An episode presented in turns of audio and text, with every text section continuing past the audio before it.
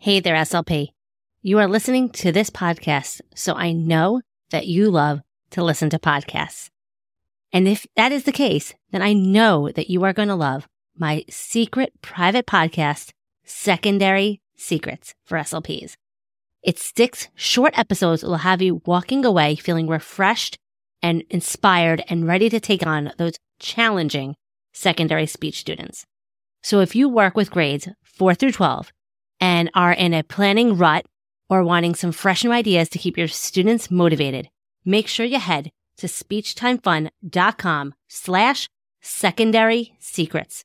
You are not going to find this podcast in your iTunes podcast search browser. You can only get access by going to that link. So head to it now. It is six short episodes that you can listen to it in under an hour, like totally Netflix binge worthy. I made this just for you, and I know you are going to love it. SLPs have been telling me already that it has changed their way for working with their older speech students. So head on over again to speechtimefun.com slash secondary secrets or use the link in the show notes. And I can't wait to hear what you think. Now let's head on to this week's episode of SLP Coffee Talk.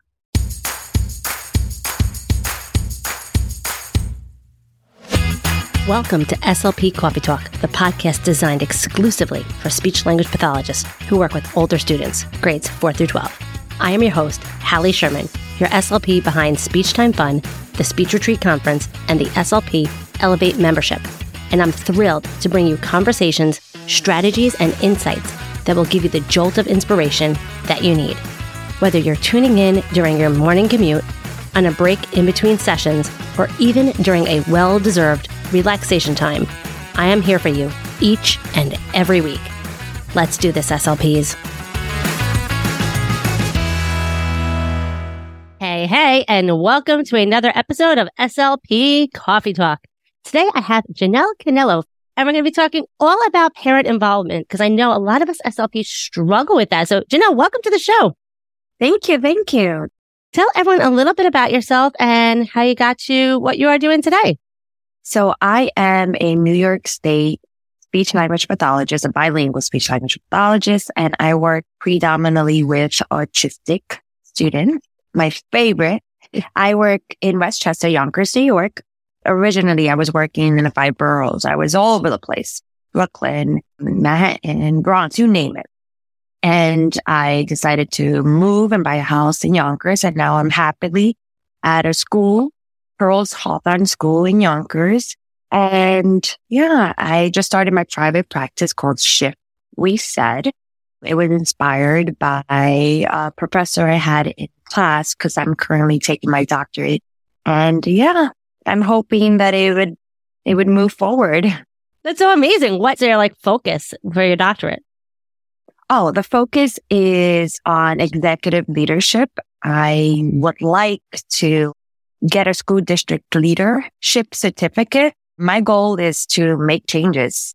I would like to address legal and equity issues, not just in the district, but regional and really support the special education program. I feel that there's not enough support in um, certain districts and certain schools. And I want to, I want to see changes. I love that. Oh, I can't wait for that to happen. I can't wait to see where uh, the future holds. I know you're going to do such big things. Oh my goodness. So I'm assuming a lot of the parent involvement that you are experiencing is probably more with the private practice. Is that correct? Yes, absolutely. I'm seeing that. Yes. Mm-hmm. And what do you notice, especially when it comes to like screen time? What are some parents' concerns? Their concerns is the lack of engagement, the lack of vocabulary, social skills is, is a big thing. My recommendation is to sit with them, sit with your child, watch the TV, point at things, ask questions, label things, and which is called co-viewing, parental engagement. I see a lot of improvements in that when parents start to do that. But their concerns is the lack of social engagement. So, so interesting. So true. So often the tablets, the iPads, the TVs, it's there and it becomes like a, like a babysitter sometimes.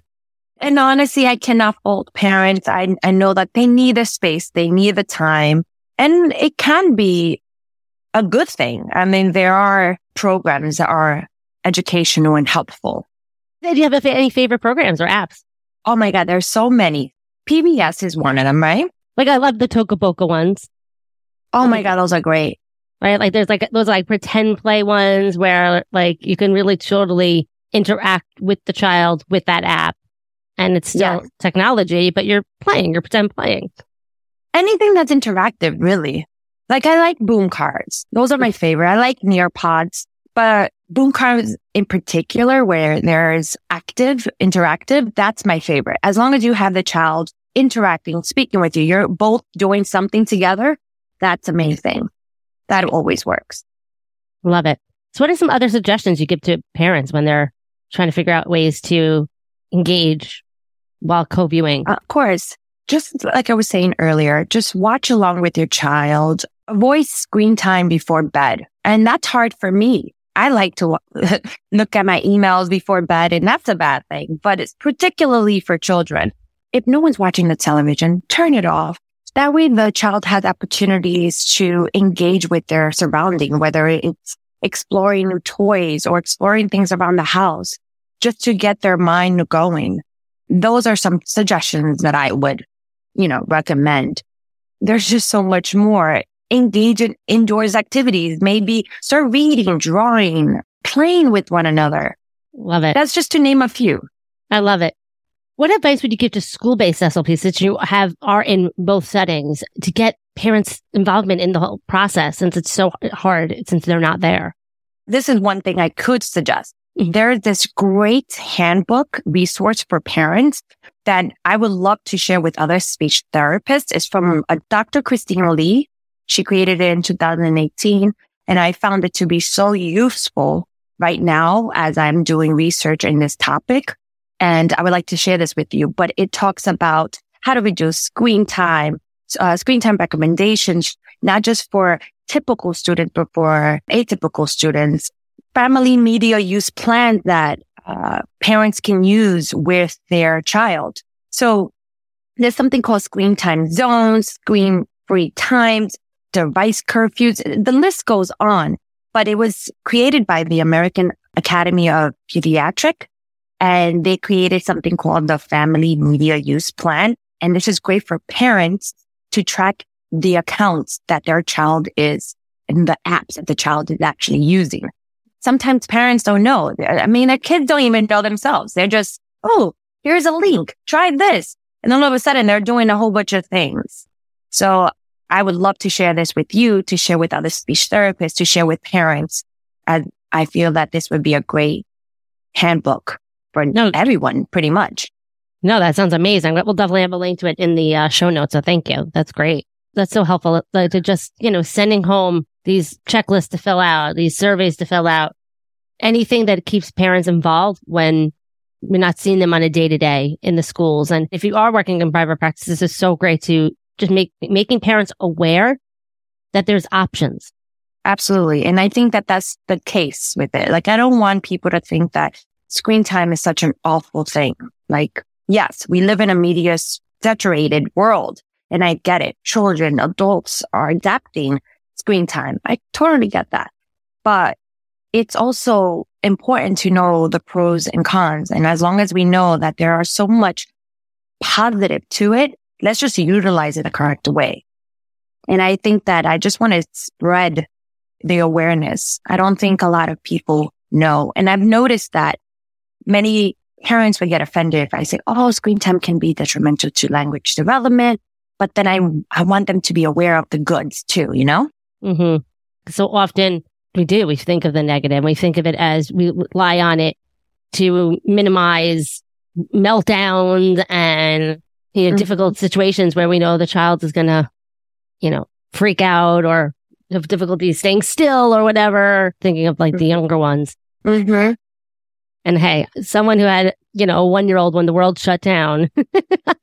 exactly. Well, the tablet, the tablet became a very good friend in our house. to everyone, to everyone. Can, I don't blame anyone, right? Exactly. And, and just knowing that there are apps out there that does elicit language and are more interactive in just its nature versus just watching YouTube. Absolutely.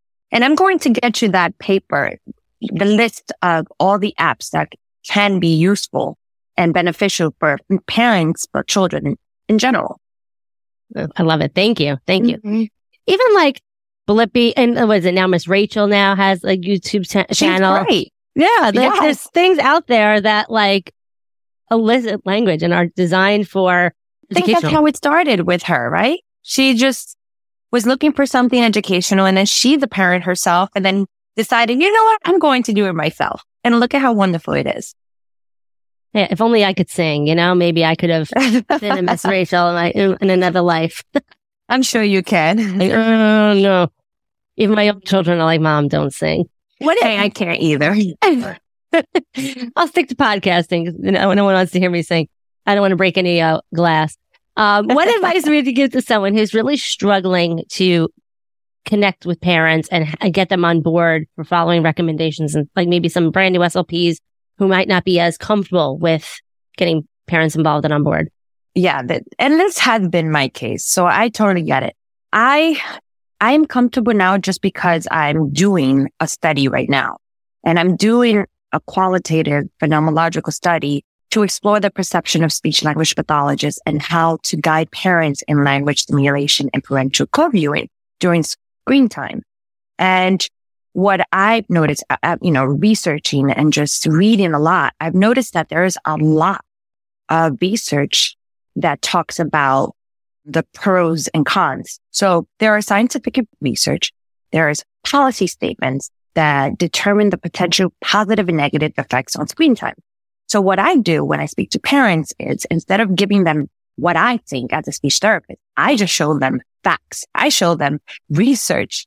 I show them research from World Health Organizations, American Academy of Pediatrics. There is American Academy of Child Adolescent Psychiatry. If I'm saying that right, that's just naming a few here in the United States, but there's more outside. And I just show them that there are like charts that say, you know, children younger than 18 months should avoid screen time as a whole, except for video chatting. If they want to chat with grandmother, with their parents, like that's good. That, that doesn't count. That doesn't count. you know, but that's one of the hardest things. So when, when, when I explain this to parents, I'm not just telling them as a professional, but I, I try to advise them like this is research that I'm reading about and how 18 to 24 months children that's when you start to introduce technology to them. And, you know, either it's these apps, high quality programming, um, apps or television shows, but most importantly, to sit down with them and co-view, point to the activity, to name the, the show and to sit down and engage with them. Now, if the parents don't can't. And they're like, I can't. I don't have time. I'm working. I say, you know what? You're right. And I just agree with them. I agree with them. And then I find other alternatives. Like, what can we do? You know what? When you get back from home, at least take some time to sit down with them and interact with them and talk about the day. But it's a very sensitive topic. I must say it's a very sensitive topic. And people have very strong views and mm-hmm. people don't want to be told what and, and you know, to do. Exactly. And who, who am I to tell any parent what to do? The, the most I can do is if they ask, I would share knowledge. I would share these resources. But other than that, I cannot tell anyone what to do. I can just suggest. That's such great advice. That's such great advice. And this is so helpful just with anything you're recommending by just providing mm-hmm. the data. And this way it's, and the facts. This way it's not just your opinion. It's, Hey, these are suggestions due to these facts and mm-hmm. the proof is there. And that's all you can do is, and I love that advice that if they're not going to listen, all you can do is offer it. You know, offer it. That's it. It's the same when now in, in my doctoral school, like at school, I'll say something and my professor would say, that's who? As in like, you? No, no, I don't care. Where's the data? Where's the data? So it's the same way. Like parents, they're going to where's the data? Mm-hmm. Like who are we to tell them how to parent? So exactly. exactly. So, so true. And that's even advice, like even if, if you're dealing with difficult teachers, that don't want to take your recommendations. Like just give them proof. Like here's the data, here's the facts, and then move on. All you can do is offer the suggestion because we're in it for the children. So Mhm. all you can do is offer it, do what you can and move on. yes, here it is and do what you want with it. Thank you so, so much. Now, where can everyone find you, learn about you and see everything you have to offer? They can find me at on Instagram, uh, Hear for Her. So that would be here as in listening. H E A R F O R H E R and at shift we said. So the shift we made a difference. I love it. S H I F T we said W E S A I D. And on LinkedIn, Jeanelle Canelo. I love it. I think you're the first person that plugged LinkedIn. I love it. Of all my of all my guests, I think you're definitely the the first. So that is awesome. That's something I try every once in a while to log into. Um, Honestly, those are the only social media I have. I'm not very good at YouTube or Twitter or any any other anything else. If it exists. That's Uh, awesome. Hey, hey, you know where you're at and and sticking with what works. So I love it. Well, Jeanelle, I Yeah. always end my episodes with a joke because jokes are fun and it builds rapport. So what did the duck say after she bought chapstick? Put it on my bill. They are That's cheesy. great. They are cheesy. I, I love it, but you had me thinking like, what could it be? What could it be? mm-hmm. I know you're thinking more the duck part, not the bill. Mm, You know. Exactly. It's all You got me, good. though. Well, thank you so much. I wish I had one for um, you. Next time, you'll, you'll find me on, on it. Send me one on Instagram. Send me one. well, thank you so much. Nell. thank you everyone for listening. Go check her out. We'll have links to everything in the show notes. And if you have a favorite app that you like to use with your clients, send Jeanelle a recommendation. Send her a DM. She would love to hear what you love to use with your clients as well. Cause hey, we're all in this together. So we're better together. All right. Until next week, everyone, stay out of trouble. Thanks so much for tuning in to another episode of SLP Coffee Talk. It means the world to me that you're tuning in each and every week and getting the jolt of inspiration you need. You can find all of the links and information mentioned in this episode at my website, speechtimefun.com. Don't forget to follow the show so you don't miss any future episodes. And while you're there, it would mean the world to me if you would take a few seconds and leave me an honest review. See you next week with another episode full of fun and inspiration from one SLP to another. Have fun, guys.